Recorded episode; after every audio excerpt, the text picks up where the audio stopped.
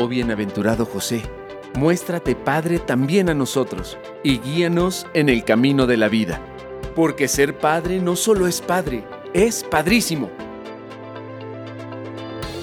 Te damos la más cordial bienvenida. Comenzamos.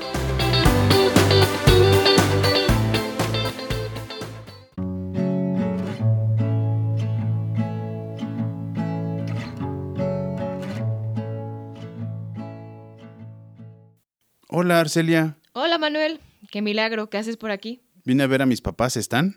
Sí, pero pobres. Están muertos. ¿Y eso?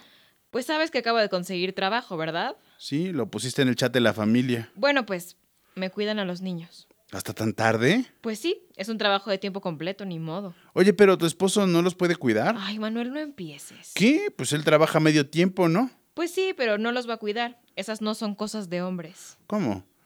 Hacer a los hijos es cosa de hombres, pero educarlos no es cosa de hombres. Cuidarlos. No, educarlos, participar en su formación.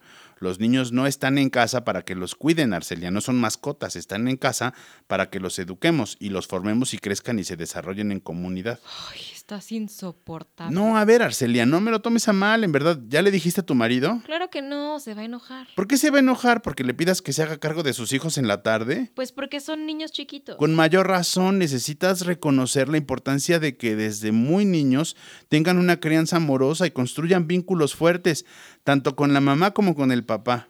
A ver, ¿tu papá se involucró en tu crianza desde la niñez? Mi papá no, pero claro que me hizo falta.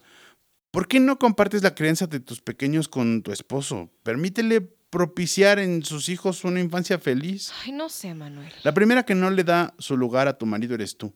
Si reconocieras lo importante que es que participe en la crianza de tus hijos, se lo pedirías porque sé que amas a tus hijos. Mira, un padre involucrado en la crianza desde la niñez logra construir un vínculo fuerte con sus hijos, con acciones y cuidados diarios. Y logra también identificar las necesidades de sus hijos teniendo en cuenta cada etapa de sus vidas.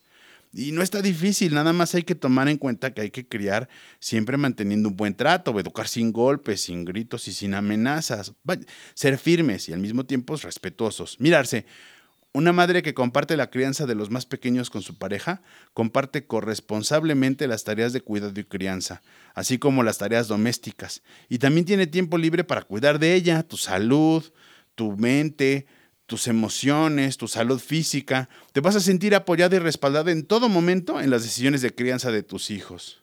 Pues sí. Los hijos que son criados por padres que les han dado amor desde la niñez, aman y respetan a sus padres en todo momento de la vida y han aprendido a amar y a respetar la vida misma, es decir, a respetar todas las creaciones de Dios en la tierra.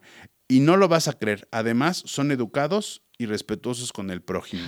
Pues... Anímate, mira, habla con tu esposo, solo eso, habla con él y vean si juntos pueden llegar a un acuerdo. ¿Y si no quiere? Mira, si no quiere, tú ya tienes resuelto el problema. Y el que se está perdiendo de algo maravilloso como es participar en la formación de sus hijos, pues es él.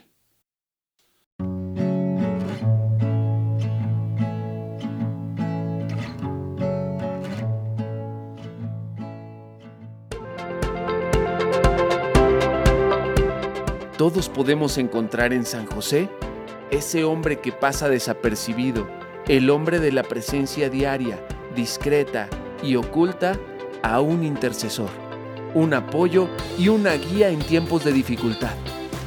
San José nos recuerda que todos los que están aparentemente ocultos o en segunda línea tienen un protagonismo sin igual en la historia de la salvación. Te invitamos a dialogar y reflexionar durante las siguientes entregas y así redescubrir que ser padre es padrísimo. Hasta la próxima. Esta es una producción de Dimensión Familia de la SEM y PPC. Antorchas Vivas Producciones.